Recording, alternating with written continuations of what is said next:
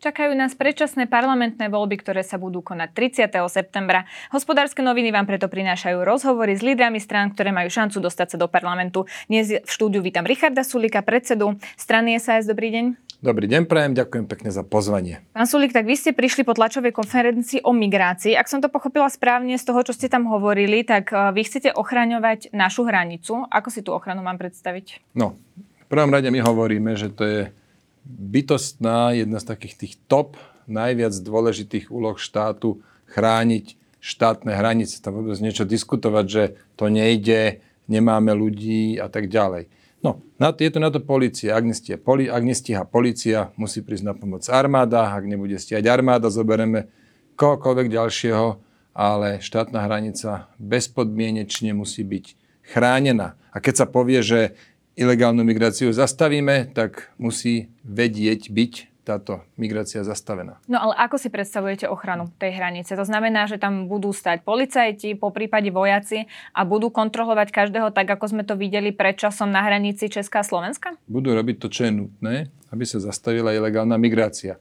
Keď to bude najvhodnejší spôsob, čo ste teraz opísali, áno budú chrániť aj napríklad zelenú hranicu, budú musieť chrániť s drónmi, s jeepmi. Však to nie je tak, že v histórii ľudstva nikto nikdy nez, nezvládol chrániť nejakú štátnu hranicu. O štátne hranice sa vedú vojny. Pozrite sa na Ukrajinu, však to bude len o to.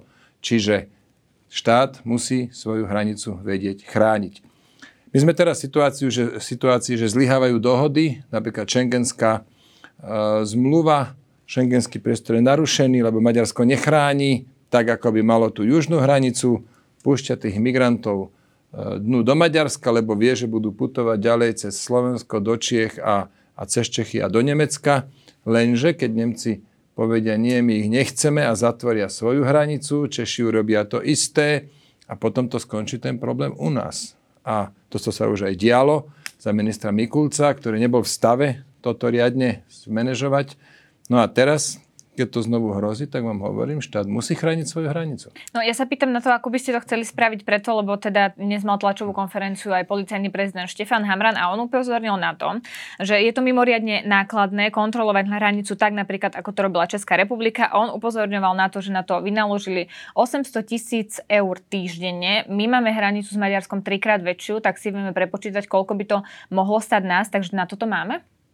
No, musíme mať tu niečo diskutovať. Ako štát musí vedieť chrániť svoju hranicu.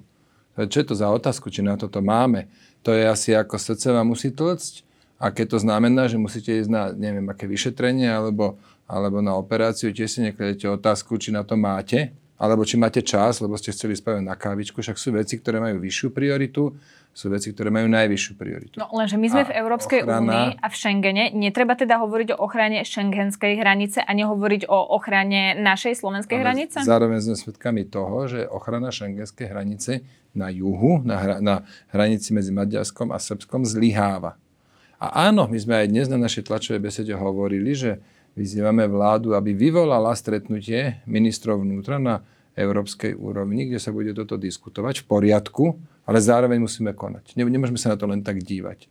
A konať znamená chrániť hranicu. A keď to bude stať 800 tisíc týždenne, tak to bude stať 800 tisíc týždenne. Veď no, určite by to bolo viac, možno aj trojnásobne. Vy ste spomínali, okay, že by bolo 2, treba 4, zapojiť aj armádu. Tak keď to vy viete lepšie ako ja, tak hovoríte, že to bude stať 2,4 milióna. No, Len uvažujem to, logicky. A na, tie nezmysel, na tú nezmyselnú očkovaciu lotériu sme dali 22 miliónov. No tak z toho by hneď aj podľa vašich prepočtov bolo 10 týždňov ochrany hranice. Hotovo, to treba spraviť, možno, že iné nezmysly neplatiť.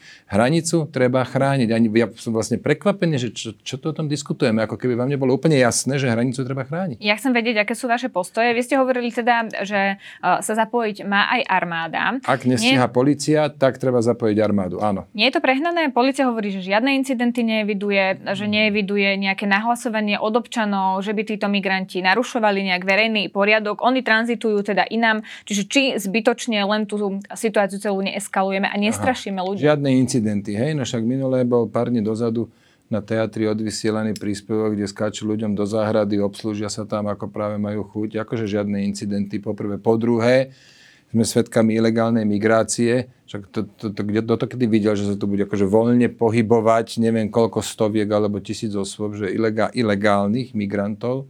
To, to To jednoducho neprichádza do úvahy.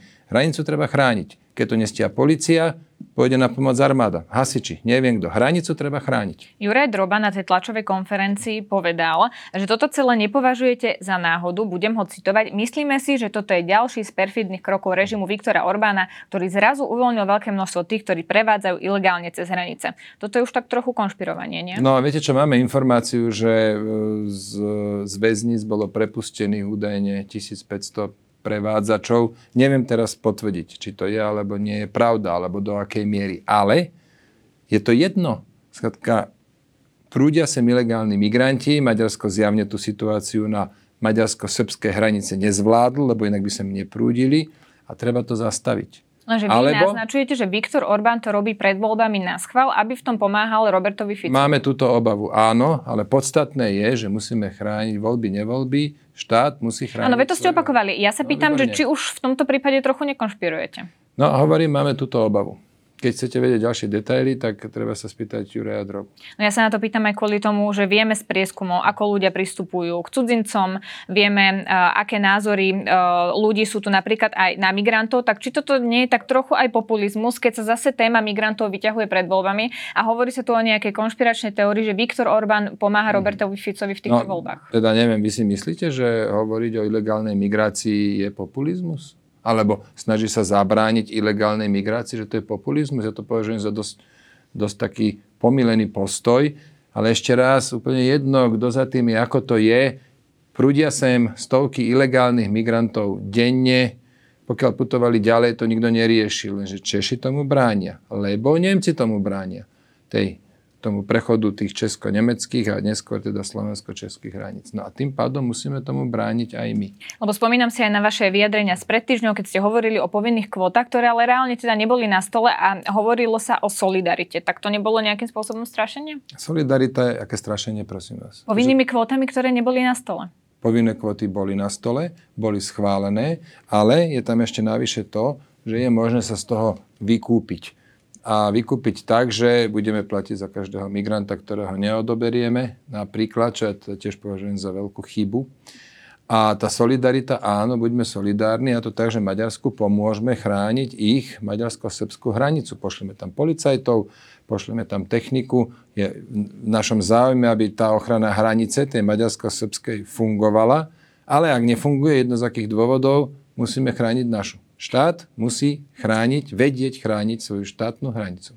Predseda Smeru Robert Fico chce k tomuto zvolávať aj mimoriadnú parlamentnú schôdzu. Ako sa zachováte? Považujeme to za takú predvolebnú kampaň, to po prvé. Po druhé, do voliebe 26 dní, to zase ako tie riešenia aj tak prídu po voľbách na tej mimoriadnej schôdzi. Ak, tak sa tam len príjme nejaké uznesenie, ktoré nenásobí nedelí. Čiže uh, toto tým, že to považujeme za predvolebnú kampaň, my nebudeme súhlasiť s tou mimoriadnou schôdzou. Zároveň vyzývame vládu, aby konala, lebo minister Mikules tam dlhodobo zjavne zlyhával. A po voľbách, ak SAS bude súčasťou vlády, my budeme tlačiť na to, aby riadne bola chránená štátna hranica. No, nie je to jediná mimoriadná parlamentná schôdza, ktorá by sa mohla odohrať. V parlamentných hlaviciach hovorí sa aj o skrátení hodín na detských pohotovostiach a zachytila som aj informáciu, že vy ako SAS a vaši poslanci by mali dodať podpisy na otvorenie tejto mimoriadnej schôdze. Tak dodali ste podpisy? Nie, podpisy sme nedodali, ale schôdza, ak bude vyhlásená, čo zrejme bude, tak sa zúčastní veľká väčšina našich poslancov. V prípade tých pediatrov nebudeme hlasovať za, preto lebo aj ten pôvodný, alebo ten terejší návrh má, že účinnosť bude od 1. januára, takže to určite počká na novú vládu, nový parlament. A čo sa týka tých trestných, e, zmena trestného zákona, aby nemohlo dojsť opäť k takej vražde, ako sme zažili v Dubnici, tak tam budeme hlasovať za. A prečo pri tých pediatroch nie? Lebo oni teda hovoria, že sú ochotní stiahnuť výpovede len v prípade, ak sa teda upravia tie časy na detských pohotovostiach. Ja rozumiem, že by to bolo až od, od 1.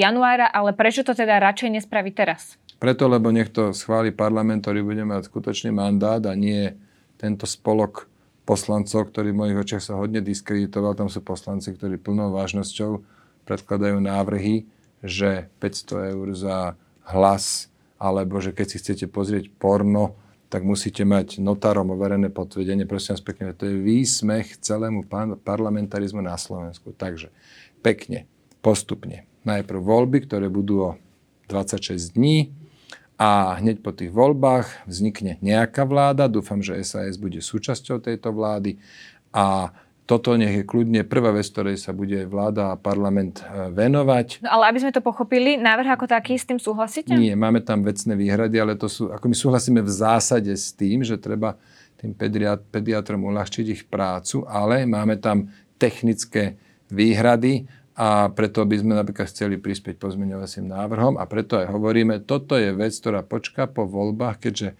účinnosť je až od 1. januára. No, uvidíme, ako to teda s tou mimoriadnou schôdzou dopadne. Poďme ešte k jednej aktuálnej veci, pretože Milan Majerský včera povedal, aj korupcia, aj LGBTI+, sú to pliagy, ktoré ničia krajinu. Potom sa ospravedlnil, aj vaši poslanci ho vyzývali, aby sa ospravedlnil, ale v podstate povedal, že ho mrzí, že to bolo zle pochopené a teda, že nehovoril o na LGBTI ľuďoch, ale o LGBTI ideológii. Stačí takéto ospravedlnenie? No tak e, vnímame tú snahu to nejak spratať zo sveta, ospravedlnil sa a pre mňa je to vybavená vec. Môžeme teraz hľadať tie slovička, či mal povedať niečo navyše, alebo nemusel. A toto považujem za detail. Jednoznačne prestrelil, jednoznačne. A to môže aj kľudne sa stať, že KDH bude zo pár hlasov chýbať, lebo z prieskumoch sa už dávnejšie zistilo, respektíve vieme, že dosť veľa voličov, ktorí zvažujú KDH, majú ako druhú voľbu progresívne Slovensko, čo je teda veľmi zaujímavé, ale v tých, tých prieskumoch to vychádza. Čiže poškodil si, možno toto ich bude stať miesto v parlamente, to nevieme, a preto si myslím, že spravil dobre, že sa to snaží čím skôr spätať zo sveta tým ospravedlnením. My nemáme dôvod ďalej do toho sa rýpať a nejak okolo toho robiť nejaké tanečky. Mm, ja sa vás na to pýtam aj mm. kvôli tomu, že či teda to ospravedlnenie stačí, pretože keď ste ho vyzývali na to ospravedlnenie, či sa vlastne týmto pádom nezmenila nejaká dynamika vzťahu medzi SAS a KD, či si viete predstaviť aj povolenú spoluprácu stále s pánom Majerským? Áno, ospravedlenie sa to, že toto je pre mňa vybavené postoj Sasky k LGBTI ľuďom je úplne jasný. My sme za registrované partnerstva. E, budeme robiť všetko preto, aby im štát nehádzal polena pod nohy, či už pri dedení, pri lekárskych, e, le, le, zdravotnom stave a podobne. No a to už nech si pán Majerský vysvetľuje svojim voličom, prečo si myslí, že sú zvrátení. Alebo ich ideológia, teda on Alebo to sa snažil takto vysvetliť, áno. že je to ideológia, nie tí ľudia. Každopádne Saska má pre LGBTI ľudí poctivé, ale aj realizovateľné riešenia. Vy ste ako SAS zverejnili aj obrázok billboardu Andrea Danka, kde pri teda jeho tvári boli slova ako podvodník, klamár, hlupák. Je toto rukopis Mareka Paru? Toto konkrétne je rukopis Ondreja Dostala, ktorý to celkom detálne odôvodnil vo svojom statuse na Facebooku. Ja som povedala Mareka Paro, ja sa ospravedlňujem, myslela som samozrejme pána Prchala, len teraz som si uvedomila, že som použila zlé meno. Ale teda si... hovoríte, že ano. Ondrej dostal, vy ste si to tiež nevšimli. A keď, to, keď si ste to, ja som si teraz uvedomil, keď ste ma na to upozornili, čiže volá sa Marek Prchal. Ospravedlňujem sa, Marek ano. Prchal samozrejme. Čiže a hovoríte, že toto vymyslel Ondrej Ja si myslím, že nie ja zase nesledujem každú jednu drobnosť, ktorá sa v tom volebnom týme deje, to by som nestíhal. Pokiaľ ja viem, Ondrej Dostal napísal taký dosť eh, detailný status, kde to vysvetlil a z toho potom vznikla nejaká tá fotka. Viete, je to úplne nepodstatné pre tie voľby, je to nejaká milá udalosť a Andrejovi Dankovi sa nepáčila samozrejme. On zase má svoje výroky, ktoré sa nám nepáčia toto nie je podstatné pre voľby. Pre voľby je podstatné to, kto čo ponúka, kto má aký program, kto má aké riešenia a e, o tom by som bol najradšej, keby sme sa bavili. Mimochodom, ja mám... naše sú tu. Samozrejme, dostaneme sa aj k tomu. K tomuto, ale na mám konci, ešte... Na konci 3 minúty sa dostaneme aj k programu. Ja si myslím, že aj migrácia je súčasťou vášho programu, takže myslím, že sme sa rozprávali aj o tom. Posunieme sa ďalej, len k tomuto ešte jedna otázka. Je v poriadku označovať niekoho v kampani za hlupáka? Nie je to zhrubovanie slovníku, lebo kampaň môže byť aj tvrdá, ale stále môže byť vecná, stále môže byť nejakým spôsobom slušná a férová. Áno, napíšte prosím, alebo spýtajte sa Ondreja dostala, prečo sa rozhodol použiť tieto slova. Saska je veľmi tolerantná strana, ja ako predseda ju vediem až extrémne tolerantne. Navyše Ondrej dostal ani len nie je členom Sasky. Čiže A prečo? je podľa vášho vkusu? Ja som tieto slova nepoužil, keď ich... Ja nebudem to ani hodnotiť. Ondrej dostal sa, rozhodol ich takto použiť. Jeho si sa môžete zavolať, spýtať sa ho, on vám to milé rád vysvetlí. Ja takto nekomunikujem, by som chcel zdôrazniť. Ja komunikujem o riešeniach, o tom, kto čo ponúka pre krajinu. Aj migrácie je súčasťou programu bez debaty, ale viete, to je skôr reakcia. To, čo potrebujeme, sú tie proaktívne riešenia. Dostaneme sa aj k ním. Oblasti zdravotníctvo, školstvo, energetika, to sú úplne kľúčové oblasti, tie treba riešiť. Áno, dostaneme sa aj k tým. Ešte samozrejme jedna aktualita, nedá mi neopýtať sa, keďže Ivan Korčok ohlásil kandidatúru na prezidenta. Či už teda vy máte vybratého e, svojho kandidáta na prezidenta týmto pádom? Po voľbách sa budeme týmto zaoberať. U nás o podpore prezidentskému kandidátovi rozhoduje Republiková rada. Tá po voľbách zasadne, tam si to rozdiskutujeme a potom sa k tomu vyjadríme, veď prezidentské voľby sú v marci, ano, ano. o 6 mesiacov. Ale celé na to môže skomplikovať vlastne aj Robert Mistrik, nie? No veď uvidíme, akí budú kandidáti, keď budú všetci kandidáti, potom sa vyjadríme. Ale ešte raz, prezidentské voľby sú o 6 mesiacov, parlamentné voľby sú o 26 dní. No tak toto je ďaleko dôležitejšie teraz. V tomto štúdiu povedal exminister vnútra Roman Mikulec, že necíti zodpovednosť za situáciu, keď sú obvinení dvaja šéfovia Slovenskej informačnej služby. Vy cítite zodpovednosť za túto situáciu? Viete čo, ja som, najprv teda treba povedať, ja som laik v tejto oblasti, nie som expert na tajné služby. A Neskôr ide o to, že Smerodina si teda nominovala uh, svojho šéfa SIS a jedného aj druhého a nebolo to tak, ako to bolo zvykom teda, že je to nominant premiéra. No áno, ja si tiež myslím, že Igor Matovič a neskôr um, Eduard Heger spravili chybu, keď túto pozíciu prepustili sme rodina, to je prvá vec. A druhá vec tomu Romanovi Mikulcovi, no keď on hovoril z pozície ministra vnútra, tak uh, áno, on nemá čo cítiť zodpovedný. On je zodpovedný za to, čo sa mu deje, teda dialo v policii, lebo už dnes ministrom nie je ale za tajné služby by bol minister vnútra zodpovedný, to sa mi nezdá byť primerané. Keď sa bavíme ale o Romanovi Mikulcovi ako kandidátovi na kandidátke Olano, a teda, že hovorí za Olano, tak nech len pekne cíti spolu zodpovednosť za to, že Olano ako premiérska strana pustila túto pozíciu a to hneď dvakrát. No, SIS mala do Bosny a Hercegoviny poslať aj list o ex-policajtovi Kalavskom, ktorom vlastne navodzuje aké, akési pochybnosti o jeho stíhaní a uh, vyzerá to tak, že uh, teda sa snažili uh, spochybňovať celé to jeho stíhanie. Vieme teda, uh, aké on mal problémy, že odpočúval aj svojich kolegov a tak podobne. Toto asi nevyzerá ako úspešný boj uh, pri očiste krajiny. Toto konkrétne nie, ale celkovo ten boj bol veľmi úspešný, preto lebo iba z finančnej správy bolo odsúdených 11 top postavených osôb. Prakticky celé vedenie finančnej správy je medzičasom odsúdené.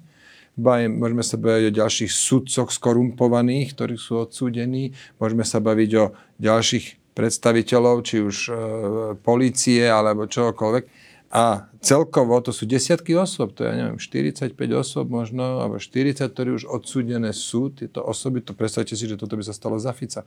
To je nemysliteľné, čiže boj proti korupcii bol veľmi úspešný, veľmi.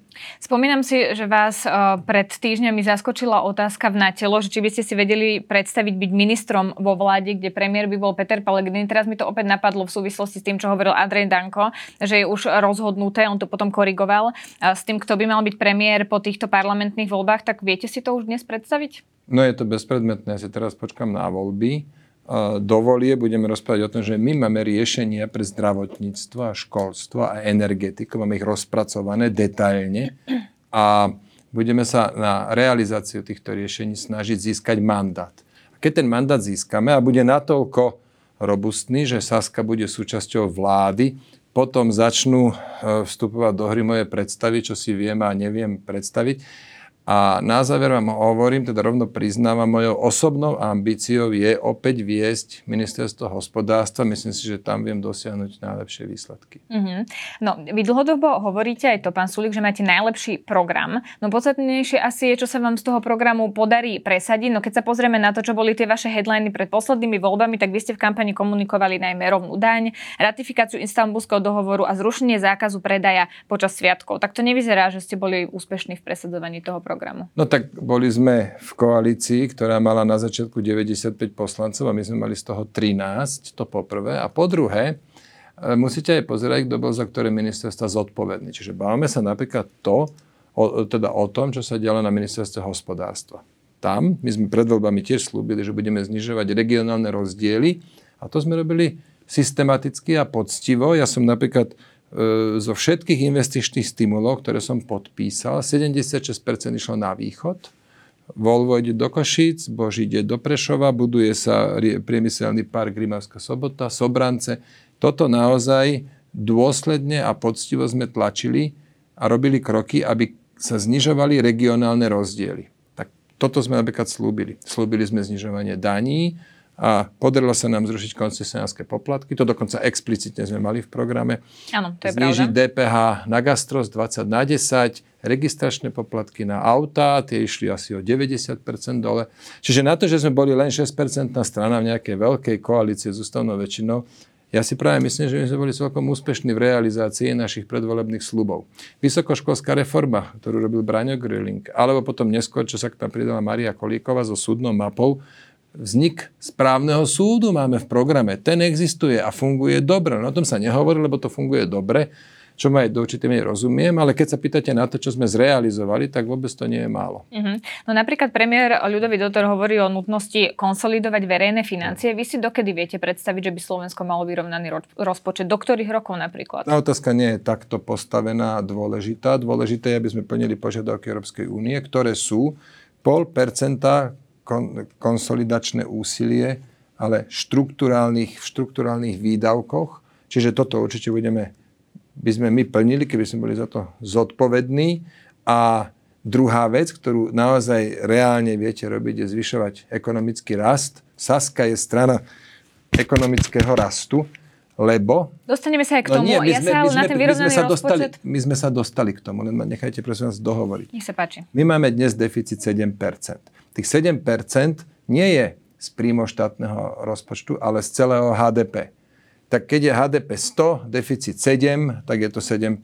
No ale keď sa nám podarí HDP zdvihnúť na 120, tak tých istých 7 už nebude 7%, ale 5,5 približne. Toto je dôležité spraviť. Aj takto vieme znižovať deficity a, a celkový dlh. Keď, keď vyrastieme z toho, keď teda ten ekonomický rast tu bude, je to, je to extrémne dôležitá téma. O mnoho dôležitejšia, ako si ľudia bežne myslia. A práve tam Saska predstavila takmer 100 konkrétnych opatrení. Ja pevne verím, že ľudia si uvedomujú dôležitosť ekonomického rastu, ale ja sa na to pýtam kvôli tomu, že Robert Fico hovorí, že zabudnite na vyrovnaný rozpočet. V horizonte 4 rokov, ktoré by hmm. dostala vláda po voľbách, si vy viete predstaviť vyrovnaný rozpočet? Myslím si, že toto nie je dosiahnutelné rozumnými, reálnymi krokmi. Dať by sa to dalo, ale za cenu, že že bolo by to, boli, vznikli by stavy ako v Grécku, pravidelne by boli nejaké demonstrácie a podobne. Čiže poďme na to s rozumom. To znamená, majme ten pol percenta štruktúrálne, teda toho pol percenta štruktúrálnej e, znižovanie deficitu na štruktúrálnych výdavkoch a potom budeme mať nejakú ďalšiu množinu percent, ja neviem, ďalší, per, ďalšie percento napríklad bude z bežných výdavkov. Toto keby sa podarilo, tak my sa vieme dostať do konca volebného obdobia do toho 3% limitu, ktorý Európska únia povoluje. Už toto by bol úspech, keby sa to podarilo. Mhm, ja si ešte pomôžem slovami Ludovita Odora. On v tomto štúdiu povedal, myslím si, že s veľkou pravdepodobnosťou bude treba robiť opatrenia aj v oblasti daní, teda zvyšovanie daní. Nie je možné ten obrovský balík, ktorý pred nami stojí, robiť len na výdavkovej strane. Váš postoj k tomu? My sme proti. Toto je naša červená línia. My nepôjdeme do koalície, ktorá si do koaličnej zmluvy a do programového vyhlásenia vlády napíše, že ideme zvyšovať dane a považujeme to za za šklbanie úspešných ľudí, žiadne dane e, zvyšovať sa nebudú. Môžeme dane preskúpiť. Dám vám príklad. Dnes e, je daň z motorových vozidel podľa kubatúry. Nech sa zmení na daň podľa emisí, ale v rovnakom ten výnos nesmie že zrazu narásť. Viem si predstaviť, že e, niektoré dane sa budú, tie, čo sú v absolútnych číslach dané v eurách, napríklad dan z liehu, že sa bude rok čo rok valorizovať o infláciu. To je v poriadku. Ale aby teraz stúpla dan z príjmu z 19 na 25 pre všetkých, tak, alebo DPH aby stúpla, toto odmietame. Do akej miery sú vyjadrenia o zvyšovaní daní vlastne nepopulárne pred voľbami a do akej miery je to váš zásadný postoj? No, je to určite na zásadný postoj, takže tam je to do 100% miery zásadný postoj. A Čiže to, že keby to... napríklad v programovom vyhlásení vlády bolo, že vláda prehodnotí hmm. dane, tak vy si poviete, že do takejto vlády nevstúpite. Ak tam bude napísané vláda prehodnotí výšku dane s cieľom, že celkové daňovo-odvodové zaťaženie nebude zvýšené, tak to si viem predstaviť, že s tým budeme súhlasiť. Ak tam bude napísané na pre, kvôli konsolidácii, alebo na konsolidáciu rozpočtu vláda zvýši dane, no tak do takej koalície my nepôjdeme. Je to naša jediná červená čiara, ktorú máme, čiže my sme tu celkom priateľní aj pre ostatných partnerov, lebo nikto sa tu nehrdí, že by chcel zvyšovať dane. To po prvé. A po druhé, keď si všimnete, tak nás buď žiadne, alebo minimum strán vyradilo e, z nejakej koaličnej spolupráce. My práve, že aj s tými stranami celkom dobre vychádzame, komunikujeme tam, kde to má zmysel a okrem Smeru a LSNS a, prepašte, Smeru, SNS, LSNS, my sme prakticky nikoho nevylúčili. Ani republiku? Republika je LSNS. To je tak to vnímate. Vy hovoríte o ekonomickom raste. Čo treba teda spraviť ako prvé? Ako si to máme predstaviť? Dostali by ste sa do vlády, získali by ste funkcie, ktoré chcete. Tak čo by boli tie prvé kroky, ktoré by ste robili? No, ten zoznam tých opatrení, čo sme predložili, ten sme zoradili podľa dôležitosti a podľa významu jednotlivých položiek. Tak úplne taká prvá, ktorá podľa našich odhadov by priniesla najviac, by bola reforma verejnej správy tak, aby obce a mesta neboli financované iba podielovo z, daň, z dane z príjmov, ale aby tam bol daňový mix, to znamená aj z DPH. A Áno, o tom sa hovorilo už aj počas daní. tejto vlády. Čiže spravíme to, že prestane to takto lietať, bude to, bude to stabilnejší peniaz, čo im bude rok čo prichádzať a budú vedieť lepšie plánovať. A zároveň s touto zmenou by sme chceli spraviť to, že Eh, obec, ktorá podporuje podnikanie na svojom území, nech má aj viac peňazí. A to si mám ako predstaviť? No, to si máte predstaviť tak, že napríklad by obec mala nejaký podiel navyše z daní, daní z príjmov, ale nie tako, ako je to dnes, že každá obec má, je financovaná z daní z príjmov, ale z celého Slovenska sa to len e, mechanicky videli, ale mala by obec podiel z daní z príjmov, ktorá vznikne na jej území. To znamená, aby mali dôvod priťahovať priťahovať firmy na svoje územie, alebo budú vedieť, že budú potom mať z toho viac peňazí na, na chodníky, na verejné osvetlenie, na mestskú plaváreň a podobne. To je napríklad hneď prvé opatrenie, ktoré máme. Tie ďalšie, ktoré tam máme, sú napríklad 19% na rovná daň, lebo to sme už v minulosti to videli. už dlhodobo že to, presadzujete. Že to pomohlo. Alebo uvoľnenie odpisov. To pokladám za najväčší investičný stimul vôbec, keď firma by čelila iba jedinému pravidlu a to je, že môže odpísať 100% svoje investície. To znamená, kúpia nejaký stroj, dnes musia uh, odpisovať 8 rokov a to samozrejme tým pádom platia aj dane z toho, čo síce už vydali, len to ešte neodpísali. Keby mohli odpísať všetko naraz, tak sa nezniží základ dane. Čo znie síce, že štát by mal menej daní, áno, v prvej nejakej dobe, prvých dvoch, troch rokov by mal menej daní k dispozícii, potom sa to vyrovná, celkovo by štát do dane, o žiadne dane neprišiel, tak, ale my to považujeme za silný investičný stimul No a ďalších vyše 90 opatrení. Áno, tie tu už nemusíme teda menovať. Podľa Eurostatu aj podľa rebríčku ekonomickej úrovne podľa HDP na obyvateľa v parite kupnej sily vychádza, že sme druhá najchudobnejšia krajina Európskej únie. Ak si spomínate, keď toto vyšlo, tak analytici Národnej banky a Inštitútu finančnej politiky hovorili o tom, že tie čísla e, treba spochybniť, pretože e, vraj naše dáta sú umelo podhodnocované z dôsledku zmeny spôsobu vypočítavania inflácie štatistickým úradom. A ja som tu mala pred pár týždňami e, Ivana Mikloša v tomto štúdiu, kde som sa ho na toto pýtal a on teda upozornil na to, e, alebo teda hovorí, že z NBS a IFP môže súhlasiť, ale upozornil na to, že investori a analytici sa ale orientujú podľa tohto ukazovateľa HDP na paritu kupnej sily a on sa teda pýtal, ako je možné, že sa s tým nič neurobilo, pretože investori, keď sa podľa tohto orientujú, tak nás to vlastne hádže nakoniec e, tých investičných možností. Tak ako je možné, že sme s tým nič neurobili? Eurostat s tým nesúhlasil, tu bola snaha, neviem teraz, či až odorovej vlády, alebo už predošlý minister financí sa o to snažil, aby spolu so štatistickým úradom, aby teda docielili, že tie dáta budú korektne zarátané. Zrejme tam dochádza k nejakému skresleniu. Je to aj dosť ťažké zistiť, že presne kde. Každopádne štatistický úrad Európskej únie, Eurostat, ano. odmietol tieto zmeny zapracovať, že až nejakej budúcej, keď naprší a uschne, o nejakých 6-7 rokov. Ale, čo je podstatné, aj keby to bolo hneď zapracované presne ako my si želáme, keby sa tie údaje vyhodnocovali presne tak, ako my chceme, tak my by sme neboli, že z predposledný od konca budeme druhý od začiatku. Jednoducho stále naďalej platí, že Slovensko sa zhoršuje, možno, že nie je tak veľmi a tam treba konať. A my putujeme na ten chvost Európy, či pomalšie, rýchlejšie jedno, ale putujeme tam, lebo my sme krajina rozdávačov, lebo tu sa skladka rozdáva. Tam 100 eur, tam 200, tam 500, len za to, že voliť idete toto treba zastaviť. Tá mentalita... No pred voľbami ste aj vy boli súčasťou hlasovaní, potom vám to vyčítali Pri valorizácii, niektorí, boli sme súčasťou za valorizáciu dôchodok, ale, dôchodkov, áno. Stojíte ale si za tým? Koľko, áno, tá valorizácia bola správna, dôchodcom teda bolo hodne navýšené a teraz sa dá pekne postupovať už iba podľa inflácie, ale tu sme mali kopec povyhadzovaných peňazí v minulosti. Očkovacia lotéria, už sme to o tom bavili, 22 miliónov v ťahu a tak ďalej a tak ďalej, však ten, tie zoznamy rôzne existujú, lebo sme krajina rozdávačov. 300 eur za očkovanie pre seniorov a takéto veci. A s týmto treba prestať, lebo rozdávanie nás dovedie na chvost Európy. To, čo nás dovedie dopredu, sú reformy. No ale podstatné Naposledy... je, že aktuálne sme teda druhá najchudobnejšia krajina Európskej únie. Áno, keď to únie. chceme zmeniť, musíme Keby som bola investor, reformovať. asi by pre mňa Slovensko nebolo tou prvou prioritou, nie? No viete, to, že investor investuje v druhej najchudobnejšej krajine, neznamená, že on sám sa stane chudobným. Hej. To predsa nesúvisí priamo. Tak som to ani nemyslela. Tak ako potom?